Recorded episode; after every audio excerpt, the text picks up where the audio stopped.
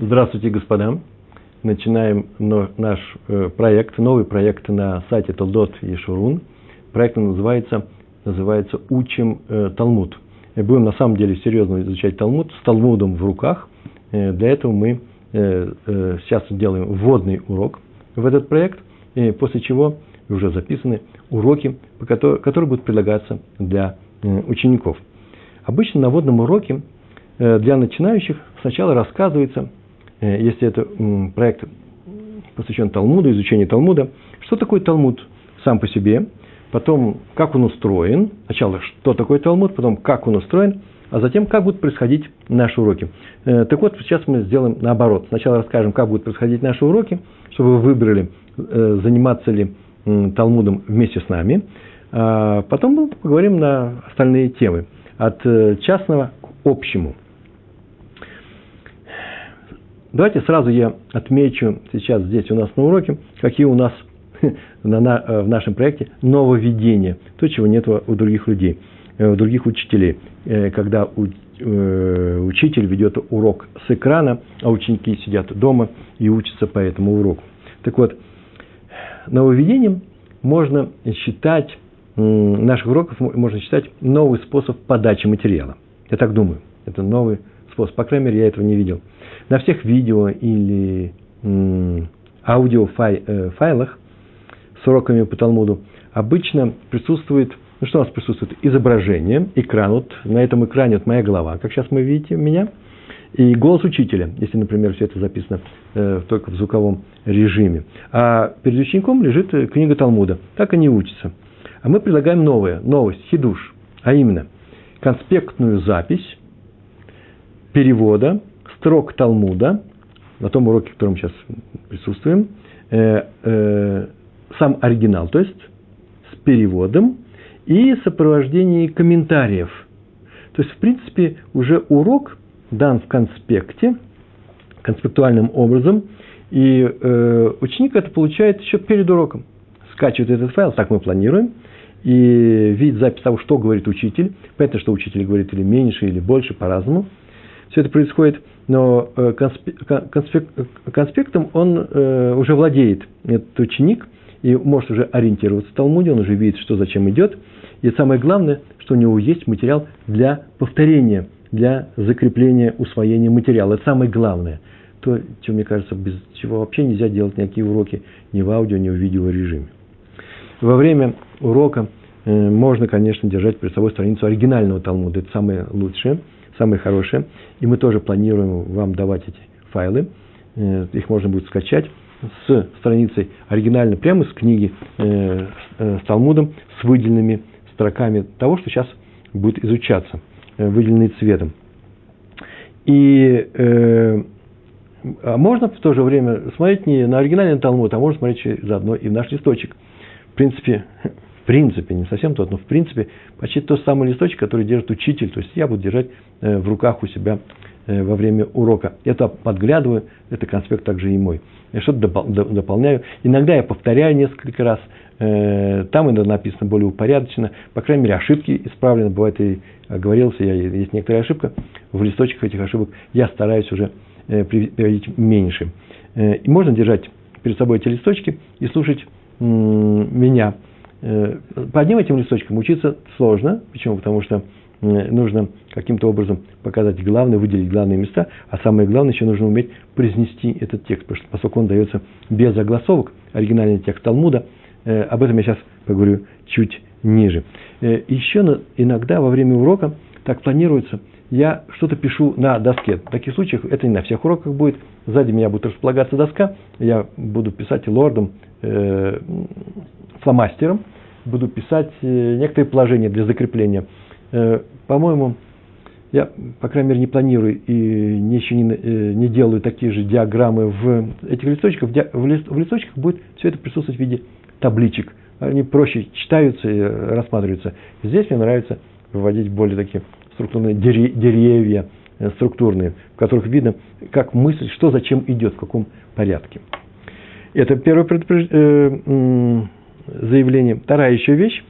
Вообще-то ученику, повторяю, дано на выбор Просто выбрать, он будет учиться по оригинальному Талмуду, вот передо мной текст оригинального Талмуда, или по тем листочкам, которые мы будем сопровождать наши уроки. Как правило, во всем мире в последние века уж точно при учебе используют книги с, со страницами, прям такая страница, как вот и сейчас передо мной, которые в основном имеют вид одного из первых изданий типографии Бомберга в Венеции. Это начало шестнадцатого века. То есть, э, все последующие издания, большинство последующих изданий, а сейчас только такие приводятся, э, сохраняют ту же самую структуру. То есть, каждый трактат Талмуда разбит на определенные листы. Э, внутри может размещение быть разное, но первое слово текста и последнее слово на всех этих листах э, одинаковое. И тот же самый Раши, те же самые комментарии на этой странице. Так или иначе, поэтому во всех ссылках на Талмуд всегда приводятся следующие вещи. Название трактата, потом написано лист, а потом страница. Страница бывает или первая, или вторая, алиф или бейс. Классическим считается издание, которое было осуществлено в тысяча восемьсот восемьдесят шестом году в типографии Ром. Это город Вильна, столица Литвы. Литы. Фактически по этому исправленному вот виду этого издания изучает Талмуд в сегодняшних ешивах. Ну, если вы будете из интернета скачивать текст Талмуда, он может быть какой угодно, но если вы будете получать живую книгу, э, бумажную книгу, то там в большинстве из них сохраняется именно издательство с некоторыми нововведениями, новыми дополнениями, именно ромовское издание. Э, это типография Рома, э, которому вот уже, вы меня извините, сто, больше ста двадцати лет. Еще нужно отметить, что в классическом виде, в классических изданиях, вот в частности в ромовском издании, э, страница Талмуда дана без огласовок. Написано все еврейскими буквами, язык арамейский и, и, и, и святой язык, еврейский тоже. Э, огласовок там нет. Дело в том, что огласовка, то есть фактическое звучание текста э, Талмуда, традиция до нас не донесла. Но тоже не просто так, не потому, что они умели это делать. Могли бы это сделать, но это не сделали. Отдельные издания, есть такие издания, которые дополняют лист классического издания своим вариантом огласовки. И по ним учатся, по крайней мере, человек, который знает эти огласовки, может читать. Но дело-то в том, в том-то и дело, что в разных изданиях эти огласовки, огласовки очень часто по-разному приводятся. Потому что нет одного, одного закона и одного правила. И происходит иногда, я на своих уроках покажу все это, до э, следующая вещь происходит. Просто совершенно другая огласовка, другой, по-другому слову звучит. И не хотелось бы это закреплять. Э, поэтому, когда мы справлялись, как нам делать в нашем проекте, огласовывать этот текст или не огласовывать, сказали, ну ведь ты же, вы же все равно же будете произносить текст с экрана или с, да, в, вживую, то ученик смотрит на, этот, э, на свой текст, и он может взять и расставить значки сам, э, сами. Э, так или иначе, я буду произносить текст, стараться медленно, э, слово за словом, объяснять значение и перевод этих слов, потом буду комментировать, рассказывать структуру и данной страницы Талмуда или Гемары, сейчас мы скажем, какая между ними разница, и я это буду говорить так, как меня научили в тех ешивах, где я учился. Немножко не так, конечно, все-таки меня учили на ашкеназском варианте иврита, я буду стараться произносить все-таки сефардский, тот, который сейчас является государственным уличным ивритом, сфарадим тоже немножко по-другому говорят, все это произносит. Но некоторые слова все-таки придется мне произносить так, как, ну, иначе никак не произносится, а именно с ашкеназским выговором. Я об этом буду еще говорить. Так или иначе, вариантов огласовок очень много. Надо знать, что три вещи даны нам В, э, э, не даны нам в законченном виде, даны нам в незаконченном виде. А именно, произношение арамейских фраз и слов. Нет этого, традиция не донесла, и сделала это специально.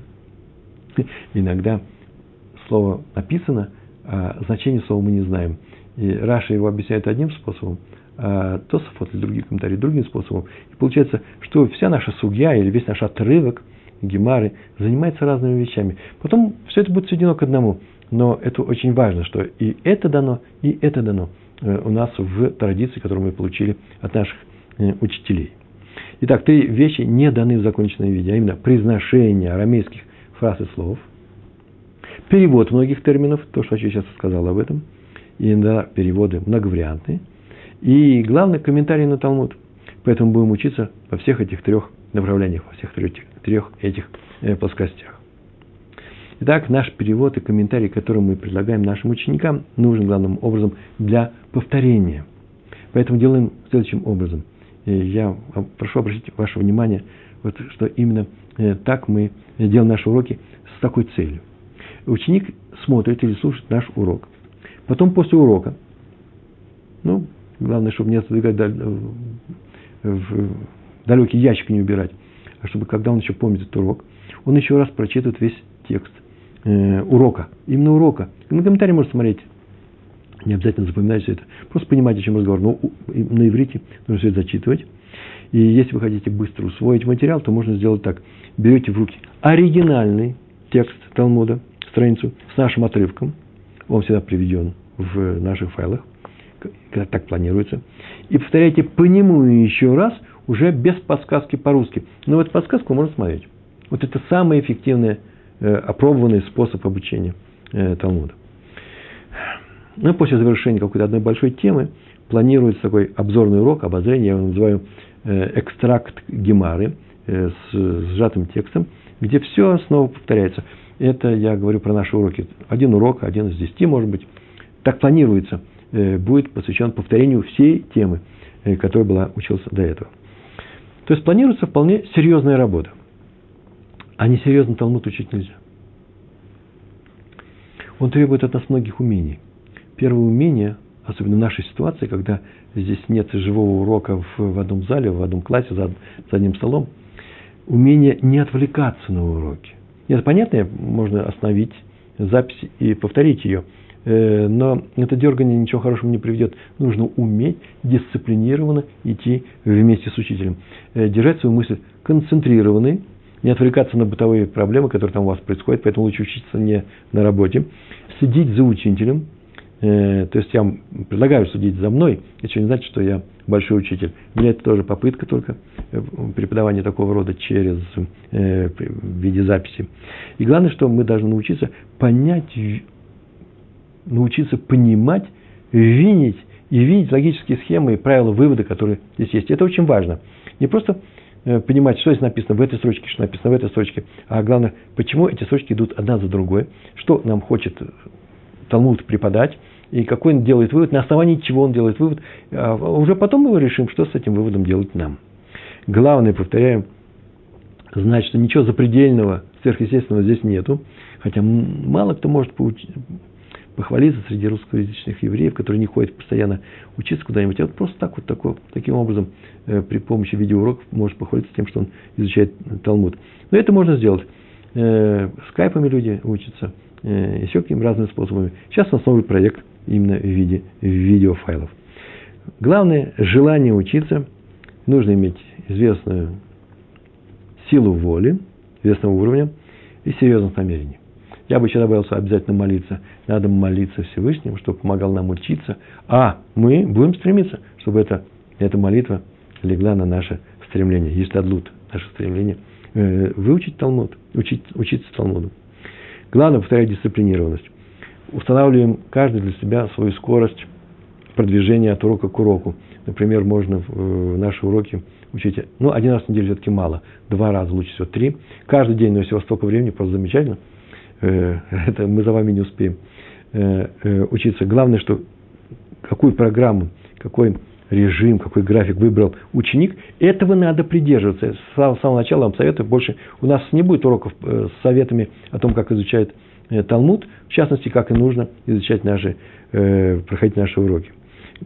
И главное, придерживаться того графика, который человек сам себе наметил, и не отступать от него. Это самое главное правило для дисциплины.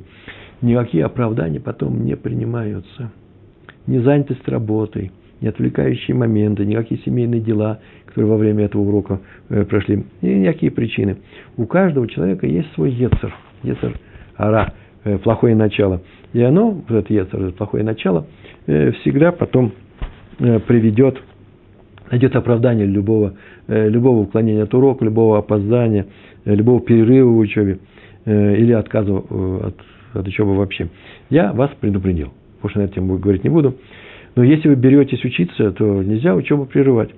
И хотя, конечно, кому-то могут не понравиться уроки с экрана, всякое бывает, тогда нужно ему искать э, какую-то группу с реальными уроками в присутствии, в присутствии учителя, э, или просто найти себе напарника, это называется хаврута, и учить э, знающего э, человека, который может его научить, э, и учиться вместе с ним инди, индивидуально.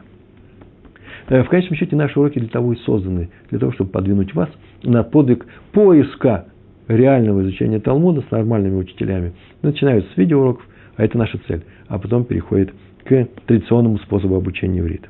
Лист Талмуда устроен таким образом. Я надеюсь, уже, я еще сейчас этого не знаю, лист сделан, он будет вывешен у нас, и вы открываете лист Талмуда, и там мы цветом сделали, выделили основные элементы того, что на этом листе происходит. То есть у вас есть картинка этого Талмуда. Э, у меня тоже она перед, передо мной, по крайней мере, вот еще э, в том видео, как мы это сделали с людьми, которые помогают делать нам этот, здесь на сайте помогают делать нам э, эти уроки. Сам текст Талмуда всегда помещен посреди листа, посреди страницы. Он имеет вид такой колонки. Э, это или прямо посреди, э, ни к корешку, ни к краю. Посреди листа. Бывает, иногда он такой двухфигурный. Бывает, узкая часть его располагается выше, а более широкая – ниже. Так сделали с типографией Ром. Вот как раз это и сделали. Это было ноу-хау их. Сама в середине это называется, называется Талмуд. Талмуд – это такая линейная запись, как и все, что записано буквами. Да, линейная запись. Это не что иное, как Мишна и комментарий. Мишна идет, поделяется Мишна, написал Матнитин, мы над этим поговорим еще, сообщается Мишна, сейчас я расскажу, что такое Мишна, а потом идет комментарий на Мишну. Комментарий на Мишну называется Гемара. Это слово есть Гемара. Запомните, Гемара – это комментарий на Мишну. Она составлялась в вавилонских академиях, еще в Эрец-Исраэль, об этом чуть я сейчас ниже буду говорить. Главное, что очень часто Талмуд и Гемара – это одно и то же. Так написано в Гемаре. Так написано в Талмуде, в таком трактате. Иногда, правда, так пишут или говорят, так написано в Талмуде, посмотрите Мишну такую-то. Но нельзя сказать, так написано в Гемаре, посмотрите Мишну такую-то. Гемара – это то, что идет после Мишны. Все это идет в виде колонки посреди листа. Эта колонка всегда ограничена какими-то текстами справа, слева и сверху. Снизу не всегда. Бывает, что и снизу, очень часто снизу, но это не обязательно. А справа, слева, и сверху и сверху. И слева обязательно. Причем, заметьте, окружение такое, что сверху и справа всегда четыре строчки. Всегда не бывает другого. Рядом, да, на самом верху, большими буквами, на иврите написано название главы. Передо мной, например, написано название «Гасухер», «Эдга Уманим». Я просто открыл, это мы будем изучать. Называется э, нанял, «Человек, нанявший работников, э, мастеров». Потом название главы, потом написано Перекшиши, номер главы данного трактата, а потом сам трактат, Бава Меца написано. И еще на левом листе, на левой странице слева, а на правой справа написано, обычно пишут это еврейскими буквами, двузначными или трехзначными, номер страницы, номер листа, и там стоит точка или две точки. У листа есть две страницы, точка – это первая страница, а две точки – это вторая страница. Рядом с колонкой Гемары, или Талмуда, как вам угодно, рядом с колонкой Гемары, ближе к корешку, там, где корешок, приведен комментарий Раши. Без Раши мы вообще не учимся. И книги Танаха, и э, Талмуд. А с внешней стороны, не с внутренней, это внутреннего корешка, а с другой стороны идет комментарий, который называется Тосафот. Он составлен мудрецами, жившими в Западной Европе примерно с двенадцатого по четырнадцатый век, то есть три века подряд. Так называется Тосафот, дополнение. Многие из этих Тосафот, из этих, из этих мудрецов были прямыми потомками Раши. В частности, вот я выписал Рабейну Там и Рашбам. Рабейну Там, все знают о Тфилин по Рабейну Там, это, вот был, это о нем э, говорится. Они были родными внуками э, Раши. Э, родные братья Раби Яков Бен Мейер, Рабейну Там, Раби Шмуэль Бен Мейер, э, Рашбам. Тосафот обычно дополняют комментарии Раши. Иногда вступают с ним в некоторый конфликт, э, спорят с ним, э, очень часто э, занимаются тем, что они приводят в соответствие того места, которое сейчас изучаем, с, другом мест, с другим местом похожим, а иногда очень даже не похожим, с другим местом в, друг, э, в, в этом трактате или даже в другом трактате. И говорят, смотрите, вот мы говорим об одном и том же, разными словами, вещи противоположны, и они из этого э, противостояния двух э, противоречия выводят законы и правила. Э, Тосафот и Раши приводятся всегда, Тосафот начали приводиться с издательства типографии Ром. На полях рядом с Тосафот расположено замечание, составленное обычно. Вот у меня здесь их нету, но в большинстве книж, книг составлено Рабейну Хананель, одиннадцатом веке, Тунис. Очень много первые комментаторы, кстати, между прочим, были сфарадим. Они были, жили не в Европе, они жили в Тунисе и в Марокко. Это крупнейшие комментаторы, это крупнейшие мудрецы. Кроме того, на этой же странице Талмуда обычно, это, как правило, вся приводится сверху, на внешних полях, приводится сноски на те места в Танахе, которые цитируются, на основе которых приведено что? Закон. Закон в кодексе законов, например, Рамбам. У Рамбам, Шульхан Арух, то же самое. Сноски на места в Танахе часто приводятся. Если у меня специфический труд, здесь все это прямо в, в, в тексте. А также еще замечания, сделанные Гаоном из Вильна, Агра. Он исправлял текст. Со, со временем кое-что исказилось, и он восстанавливал, восстанавливал э, первоначальный текст. Мы это тоже учимся по нему. А простран, пространные комментарии, очень такие большие, здесь два комментария, Раши и Тосафот, и Надахан-Аниэль. Э, э, пространные комментарии приводятся во второй части любого тома Талмуда. Посмотрите, классическое издание, и там на первых страницах, листах идет сам Талмуд, а потом идут комментарии. А самые полные комментарии вообще приводятся вообще отдельными многотомными изданиями, отдельными книгами.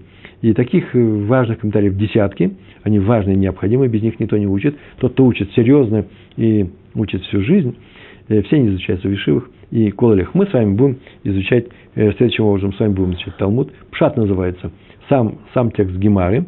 Иногда буду говорить, иногда только будет написано в ваших листочках. Вот Раши дополняет, пишет то-то, Тосафот пишет то-то. Некоторые замечания э, э, Рашбам, Ритва, я указываю в скобочках. Можно на это не обращать внимания. Э, главное, что очень часто я даже на, на Раши не ссылаюсь. Просто это и есть пшат, э, пшат, самый простой смысл того, что говорится в Талмуде. Ну, теперь нужно будет сказать несколько слов про историю составления Талмуда и его структуру и тематику. Вот сейчас, сейчас этим займемся. Сначала дадим определение Талмуду. Да? Нужно сделать, по-моему. Ну, во-первых, Талмуд – это не что иное, как фундаментальный труд, где записаны труды еврейских мудрецов, так скажем. Фундаментальный труд еврейских мудрецов. Так Рав Куклин, это такое определение. И он является канонической заповедью, записью устной Торы. Тора есть письменная, есть устная. Часть Торы, которая была дана еврейскому народу в устной форме и передавался с поколения в поколение. Это называется устная Тора. И, кстати, между прочим, лучшая книга, и там я тоже даю сноску, если должны, должны дать сноску такую, лучшую книгу э, на тему э, по, на русском языке по устной Торе, это, я так думаю, это монография раввина Моше Пантелята, называется «От Синаи до наших дней». Я вам очень-очень советую ее прочитать. Она написана Ой, чуть не сказал, написано хорошим языком, потому что это моя редактура литературная. Но вы просто почитайте ее. В ней говорится не только о Талмуде, но приводится вся цепочка передачи устной Торы, ее развития от Моше Рабейну до нашего времени. Очень советую. Ну, возвращаемся к Талмуду. И кроме комментария, Мишны, в Талмуд еще, кроме комментария, не все является комментарием. Он идет как комментарий на Мишну, но здесь еще включены отдельные высказывания, целые диалоги, которые вели еврейские мудрецы, жившие в период второго храма и несколько столетий после его разрушения. Существует на самом деле два Талмуда – Вавилонский и Иерусалимский. Мы изучаем Вавилонский Талмуд. Сейчас чуть ниже я скажу, какая между ними разница. А слово «Талмуд» означает «изучение», «учеба». Это на иврите. Слово «лумед» – «учится». Часто Талмудом, как мы говорили, называется, Талмуд называется, про Талмуд мы говорим слово «гемара». Это тоже изучение, но уже на арамейском языке. Гемара. Гумер – это учит. Видите, заканчивает, а на арамейском языке учит. Или шас еще часто говорят. Шас – это не что иное, как аббревиатура трех слов, а именно Шиша, Сидра и Мишна. Шесть разделов Мишны. Потому что структура Мишны повторяет, структура Талмуда повторяет структуру Мишны, поскольку это комментарий на Мишну. Так или иначе, в основе всего лежит Мишна. Это и есть устный закон наш. Мишну можно назвать кратким конспектом устной Торы, который получил Моше Рабейну на горе Синай. И в Мишне кратко изложены слова мудрецов еврейских, начиная так, так, так называемых мужей Великого Собрания и заканчивая современниками великого раввина, великого мудреца Раби Иуды ха-Наси, во времена которого вся Мишна и была записана, очень подробно была записана, очень кратко она была записана, но она была записана с, со всеми исправлениями, со всеми, очень строго она была записана. Каждое слово лежит на месте. На самом деле, вот, еще можно эту важную вещь сказать, о том, что э, как мы много учим из самого текста Торы, из того, что там написано, что там не написано, каждое слово э, необычайно стоит на, э, на своем месте, то же самое можно сказать о Мишне. Так ее записывали мудрецы, она Мишна уже это запись, сделанная людьми, она не пришла к нам с неба, но они сделали так, что любая недомолвка или любое лишнее слово в Мишне э, приводит нас к целому каскаду законов. И это очень важно, именно э, уметь изучать структуру языка э, Мишны. И то же самое можно сказать про текст Раши. Вот Раши так писал. Вы знаете, Тору мы получили на Синае, на Синае там нет ни одного, ничего лишнего. Мишну мы записали сами, наши мудрецы, и Раши, это один человек, записал свой комментарий таким образом, что из его текста, что он написал, что он не написал, мы видим очень много и получаем очень много. Так или иначе, по закону устную Тору, по первоначальному закону, нельзя было записывать. Ее учили и передавали устно, от учителя к ученику, от поколения к поколению. Но однажды дело в том, что произошло... возникла опасность потери закона. Он мог быть, быть, мог быть, не дай Бог, быть утрачен. Это произошло при гонениях на наших мудрецов в эпоху разрушения храма и последующие, последующие за этим э, периоды э, восстаний, изгня, изгнания евреев из Эрец-Исраэль и так далее. В рассеянии нам были нужны э, записи э, законов устной Торы. Они были составлены еще учениками Раби Иуды ха-Наси. Вот это и было сделано. Его часто очень называют Раби Иуда ха-Наси Раби. Просто Раби, наш учитель. Собственно, собственно говоря, какие-то записи были всегда. Нельзя было записывать и передавать это в виде записей, но для себя люди конспектуально могли записывать это всегда. Нельзя отказать народу, который является... образованным, не записывать нужные положения для своего собственного изучения. Делали их для уроков, для повторения обязательно. И ученики Раби как раз и собрали весь записанный этот материал. И устные свидетельства они записали, и запи- э, весь э, записанный уже материал. Свели его к одному, привели к одному виду, сделали своего рода канонизацию. Так получили Мишну. Не все устные предания и не все высказывания, которые дошли до поколения Раби, вошли в канон Мишны. Те устные предания, которые туда не вошли, получили название внешними законами. Их начали называть барайтот. Барайта, в единственном числе, происходит от Мишна. Есть, а есть барайта.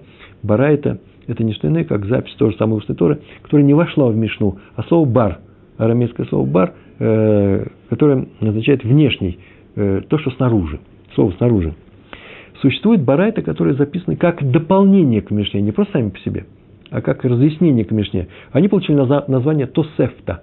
Тосефта – это значит, арамейское слово, дополнение. Наше мосифим. Корень наш, еврейский. И поскольку, повторяю, Талмуд является ничем иным, как комментарием на Мишну, то вся структура Мишны автоматически перешла на структуру Талмуда. А в частности... А именно, Мишна состоит, вся Мишна, вся запись Мишны. Мишна – это и высказывание отдельное, целый, один или несколько законов, которым так называется Мишна, такая-то, номер такой-то, с такой-то главы. И в то же время Мишна – это вся, вся запись, всех этих законов. То же самое мы так говорим про Тору. Тора – это и хумаш, и в то же время Тора – это все, что мы изучаем с вами, то, что мы получили от Всевышнего, и то, что нам дали наши мудрецы. И то же самое здесь. Мишна – это и отдельный закон, и весь свод, весь свод этих законов. Мишнает. Называется Мишной. Так вот, она состоит из шести основных разделов. Раздел, на самом деле, это русское слово, называется седер. Седер – это порядок. То есть упорядоченная внутренняя структура и внешняя. Поэтому называется первый седер, второй седер, третий седер. Шесть основных разделов, и все, их всего шесть, поэтому получилось название Шиша, Сидрей, Мишна. Шесть разделов Мишны или Шас. Шас – это то, что часто говорят, вот человек выучил весь Шас уже несколько раз. Пошел Шас, мы проходим Шас. Такое выражение. Всего этих разделов шесть. Я сейчас их возьму и перечислю. Все, что я вам сейчас рассказываю, это можно прочесть в книгах. Поэтому очень быстро бегаю. Самое главное, я хотел сказать, как мы с вами будем учиться.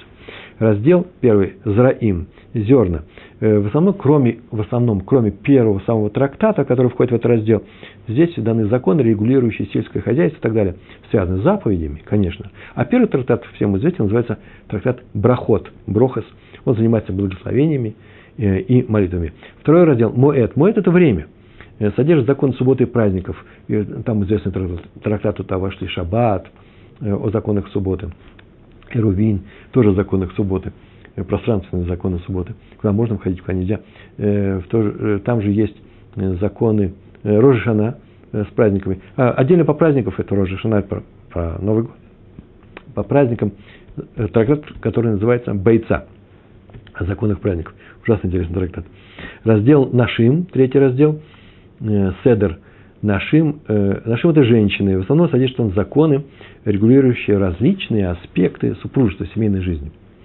Э, ктубот, составление ктубы, э, э, составление гетов и прочие вещи. Раздел Незикин. Незикин э, незик – это ущерб. Незикин – это ущербы. Занимается в основном имущественным правом. И все, что связано с имущественными нарушениями и прочими вещами, отношения между работником и, э, э, и хозяином. Хозяину и так далее. В частности, вы слышали тоже трактаты оттуда, первые, самые большие трактаты, ну, кроме Шаббас, который входит в раздел Моэд, такие трактаты, как Бавот, Бава, Кама, Бава, Меце, Бава, э, Бава Батра, э, Сангедрин, Макот и так далее. Мы, в частности, планируем заниматься с вами трактатом Бава Меце, шестой главой оттуда. Раздел Кодашим, это э, четвертый раздел Кодашим, он рассматривает пятый раздел. Пятый раздел занимается законами жертвоприношений и э, законами храма, службы в храме. И раздел Туарот. Туарот – очень сложный э, раздел, содержит законы ритуальной чистоты. Изучается реже в ешивах, тоже изучается, все изучается. Самые часто изучаемые это э, по трактатам э, Нашим, Моэд, Зраим и Незикин. Конечно же, Незикин. Там очень много логики, очень много интересного, и мы с вами это, надеюсь, увидим. Существуют отдельные сборники, где собраны только мишнайот, одна мишна, с соответствующими комментариями. Их изучают наши дети. Вот наши дети, это уже пять-шесть лет, начинают учить мишнайот. И так постоянно учат почти все наизусть, очень многое наизусть. И комментарии там взяты из, из Талмуда. Так рассказано маленьким детям. И с пяти-шести лет, как я говорю, и примерно лет до одиннадцати-двенадцати. Тогда начинают в серьезных хедерах, Талмуд Тора, изучать, наши дети начинают изучать, это еще не ешива, изучать Талмуд, а в ешивах уже в тринадцать лет маленькая ешива, ешива Актана, а потом уже и ешива большая, уже пятнадцать-шестнадцать лет, уже, уже изучает Талмуд очень серьезно. Так, этот путь прошли все мои мальчики. Талмуд изучают мужчины. Это не значит, что я не буду проверять, кто сидит по ту сторону объектива. Итак, каждый раздел Мишны состоит из э, трактатов. Трактат называется Масехта. Масехет, Масехет, да, в сокращенном виде. Вообще, на самом Масехта, Масехтот. Всего их в Вавилонском Талмуде ровно шестьдесят. На нашем сайте мы запускаем проект изучения Талмуда, начиная с трактата Бава Мишны, который входит в раздел Незикин. И вот после того, как Мишна была записана, мудрецы Израиля э, заучивали ее наизусть, эту Мишну. Также Барайта, Тосефта, все это училось наизусть. Мы еще встретимся с людьми, которые учили перед учителями. Такая у них была должность, они учили ее, произносили, учить, это называется, произносить перед всем классом всю Мишну или какой-то определенный закон. Да, Тана назывались, такие учителя назывались Таны. И вообще мудрецы периода записи э, э, изучения наизусть этой Мишны были аморы, в то время как мудрецы эпохи Мишны назывались Танаим. Они прекрасно знали все Мишнайот, Брайтот, Тосефтот, все, о чем мы сейчас говорили. Кроме того, они заучивали наизусть высказывания великих мудрецов э, Израиля, высказывания к этим Мишнайот, Барайт и так далее. Обладали удивительной памятью. Считается, считается, что тот, кто изучает Талмуд, обеспечивает себе хорошую память. Нужно стараться, нужно учить, нужно напрягать свою память, и тогда э, ваша память тоже будет удивительной. Основным занятием мудрецов Израиля было углубленное изучение именно Мишны. И для этого они изучение Мишны. И вот их вот это углубленное изучение вошло в, основе, в основу диспутов, которые они положили, э, легли в, э, в основу э, Талмуда, Гемары. Для этого они использовали различные логические способы и методы углубленного анализа. Например, я приведу сейчас два таких способа. Первый, делали анализ языка Мишны, о чем мы говорили. Когда из упомянутого в Мишне делается вывод о том, о чем в ней не упомянут. Очень интересный способ. Также Амораим, Амар, Амораим, да, Аморы, делали выводы, сравнивая, сравнивая между собой разные Мишнайот. С Барайтом, с Тосефтами. Из этого сравнения тоже многое можно было э, получить. Например, сейчас приведу пример. В, э, в Бава Меце изучается такой случай, когда один человек прода, другому продает поле, продается поле за определенные деньги, и покупатель принес часть этих, часть этих денег, а остальные деньги он им еще не принес. И теперь э, ставится вопрос о том, э, поле это перешло уже к тому покупателю или не перешло.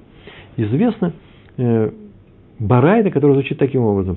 Если покупатель сказал продавцу о том, что он не будет покупать все поле, потому что он не собрал все эти деньги, но только двести зус вместо тысячи есть, и он хочет прекратить свою сделку, то есть он отказался от продолжения этой сделки, то теперь продавец может с ним поступить очень простым образом. Так написано в нашей Барайте. Он может или вернуть ему эти деньги, или что, или отрезать от своего поля участок определенного качества, тоже об этом говорится, определенного э, качества, участок, который э, э, равен по цене этим деньгам. Если передумает продавец этого поля, скажет, видишь ли, ты не платишь мне деньги, все, мне поле нужно срочно продать, поэтому я прекращаю с тобой эту сделку, то теперь выбор стоит у кого? У покупателя. Он может потребовать свои деньги или потребовать участок поля, соответствующий этим деньгам. Все, Барайта на этом заканчивается и пишется дальше. Пришел Рабан Шимон Бен Гамлиэль, мы говорили про высказывания великих мудрецов, и сказал, что на самом деле можно их научить сделать так, чтобы никто, никто от них э, от этой сделки не отказался. Передумать они могут, но не могут отказаться от этой сделки. А именно, пускай напишет документ, в котором будет написано, я такой-то, получаю поле от такого-то, продаю поле такому-то, он принес мне какие-то деньги, поле теперь является его полем, а не оставшиеся деньги являются долгом, как будто бы он взял мне эти деньги и не возвращает. Они его подписываются, если они хотят с самого начала, так они подписались, и теперь они передумать не могут. Все, кончилось Барайта. На этом месте Гемара говорит такую фразу. Послушайте. Она говорит, поскольку сказано о том, что для того, чтобы они не передумали, Рабан Шимон Бен Гамлиэль предложил им такой способ написания этого письма, документа, то отсюда следует, что пока они еще не написали такое письмо, передумать они могут. Ведь это не написано в Гемаре, в Мишне, в Барайте, не написано. Написано только, что а теперь они не могут передумать, если составили такое письмо. Отсюда следует, и это логика вывода, э, дьюк называется, что если письмо не составлено, не составлено, то э, в таком случае передумать они могут. Гемара э, в этом же месте тут же приводит новую э, трудность, а именно, оказывается, Рабан Шимон Бен Гамлиэль в другом месте, совершенно в другом месте, в другой Барайте, по другому поводу сказал, что если один человек покупает поле у другого, и он принес уже какие-то деньги, как первую плату, как первый взнос за это поле, и тот эти деньги взял, то теперь передумать никто не может. Почему? Потому что остальные деньги приходят в долг. Явно несоответствие. В первом случае, когда составляется письмо и только тогда, они не могут передумать. А во втором случае никогда не могут передумать.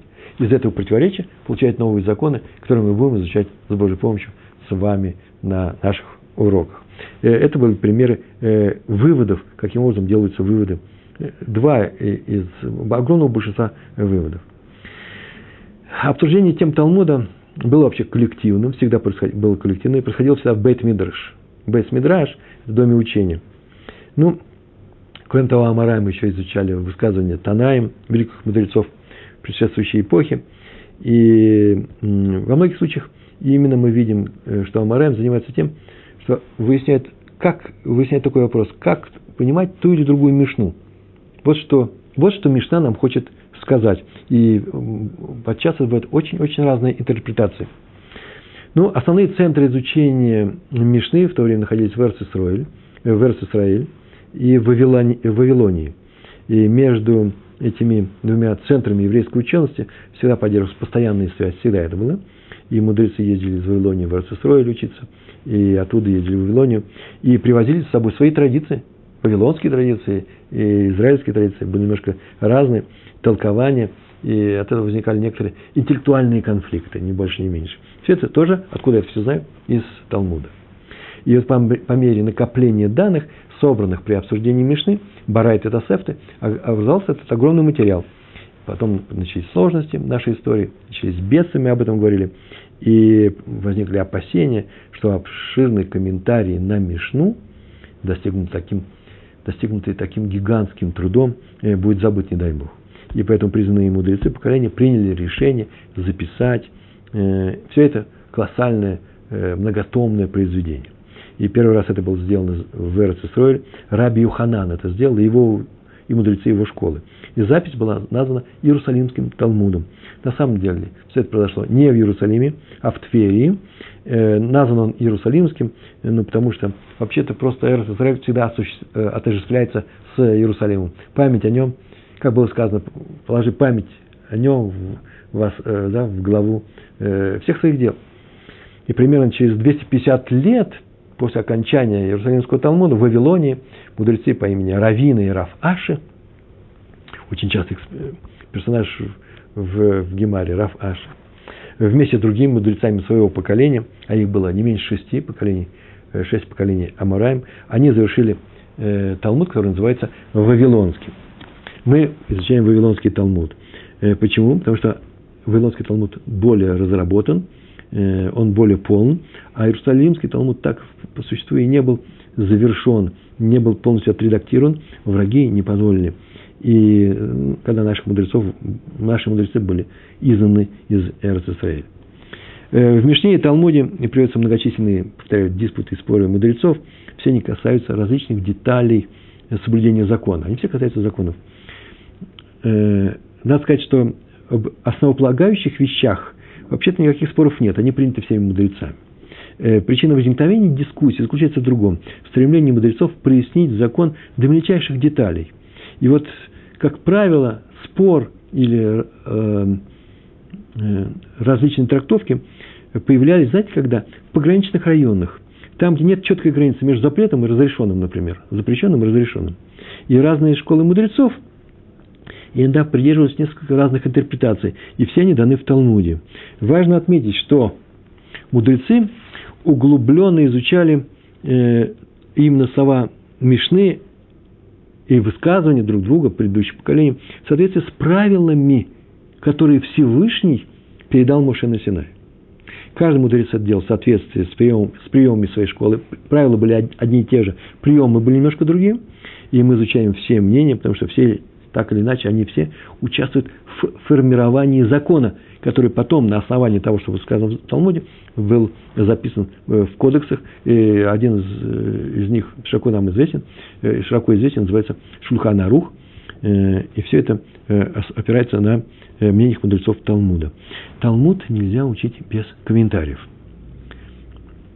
которые были составлены последующими поколениями после уже составления Талмуда. Важнейшие из них, эти комментарии, как мы говорим, Раши, его современник, который называется Ришуним, первое поколение комментаторов после составления Талмуда. А еще после них, через некоторое время, вот последние триста-четыреста лет, это же были Ахронимы, это последние, перед нами последние комментаторы. В частности, например, наши современники из двадцатого века, те, которые сейчас с нами тоже живут, все они участвовали в комментариях на Талмуд, объясняют его, и очень часто нельзя понять его, без некоторых комментариев, например, Хофицхайма или э, Равшаха, э, то, что написано в, э, в Талмуде, в некоторых его местах. Без этих книг нельзя это понять. Ну, нашу, на, на наших уроках, в первую очередь, мы пользуемся чем? Толкованием Раши.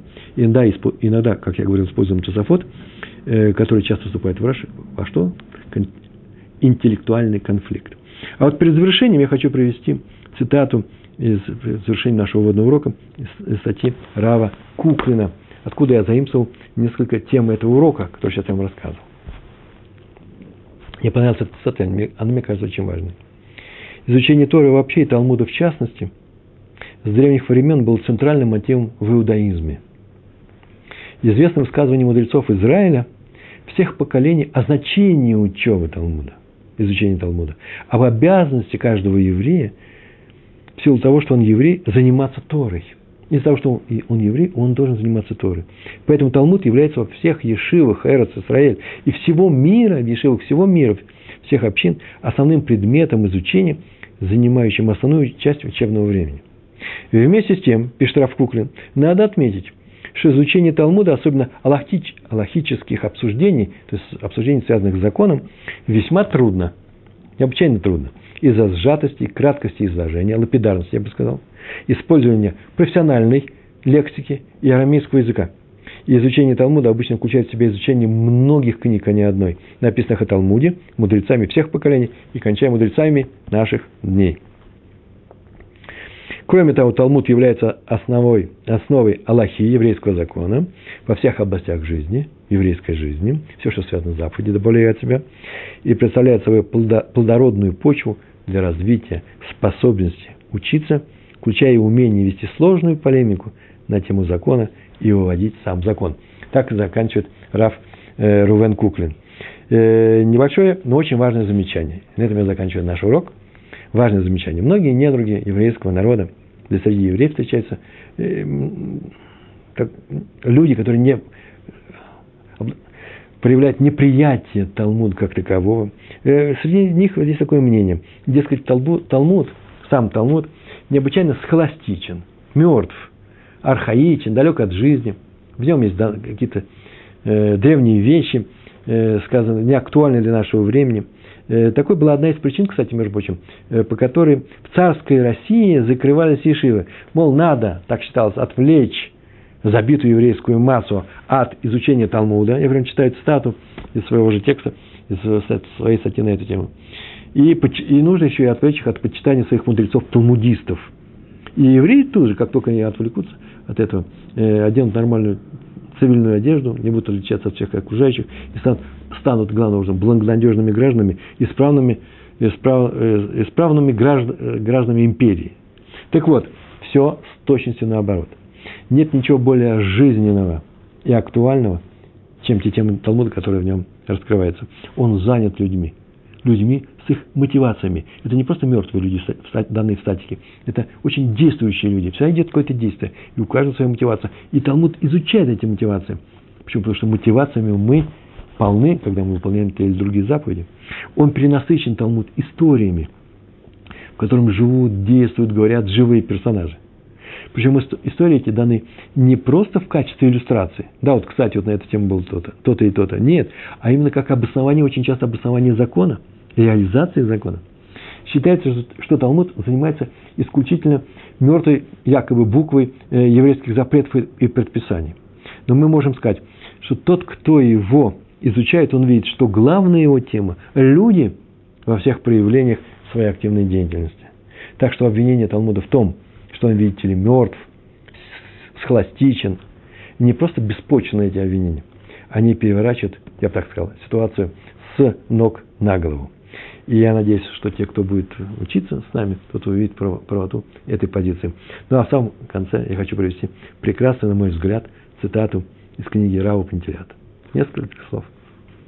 Судьбы еврея и Талмуда неотделимы. Как еврей прошел сквозь страшные испытания, и никто не сумел его уничтожить, так и Талмуд оказался неуничтожимым. Сегодня, как и полторы тысячи лет назад, сразу после его завершения, завершения Талмуда, звучат на устах нашего народа имена великих мудрецов прошлого, Раби Акивы и Раби Мейера, Раби Йоханана и Решлакиша, Абаи и Равы. В самых разных уголках, уголках планеты их споры влекут к себе десятки тысяч, десятки тысяч еврейских умов и сердец. Удивительная книга, неповторимая и вечная. Мы вам предлагаем учиться с нами, набраться терпения, умения, молиться, чтобы Всевышний помог. И главное, хотеть набраться желания войти в этот прекрасный мир Талмуда и реализовать просто свои еврейские мозги. Большое вам спасибо за то, что вы были со мной на этом уроке. Большое спасибо, всего хорошего. Шалом, шалом.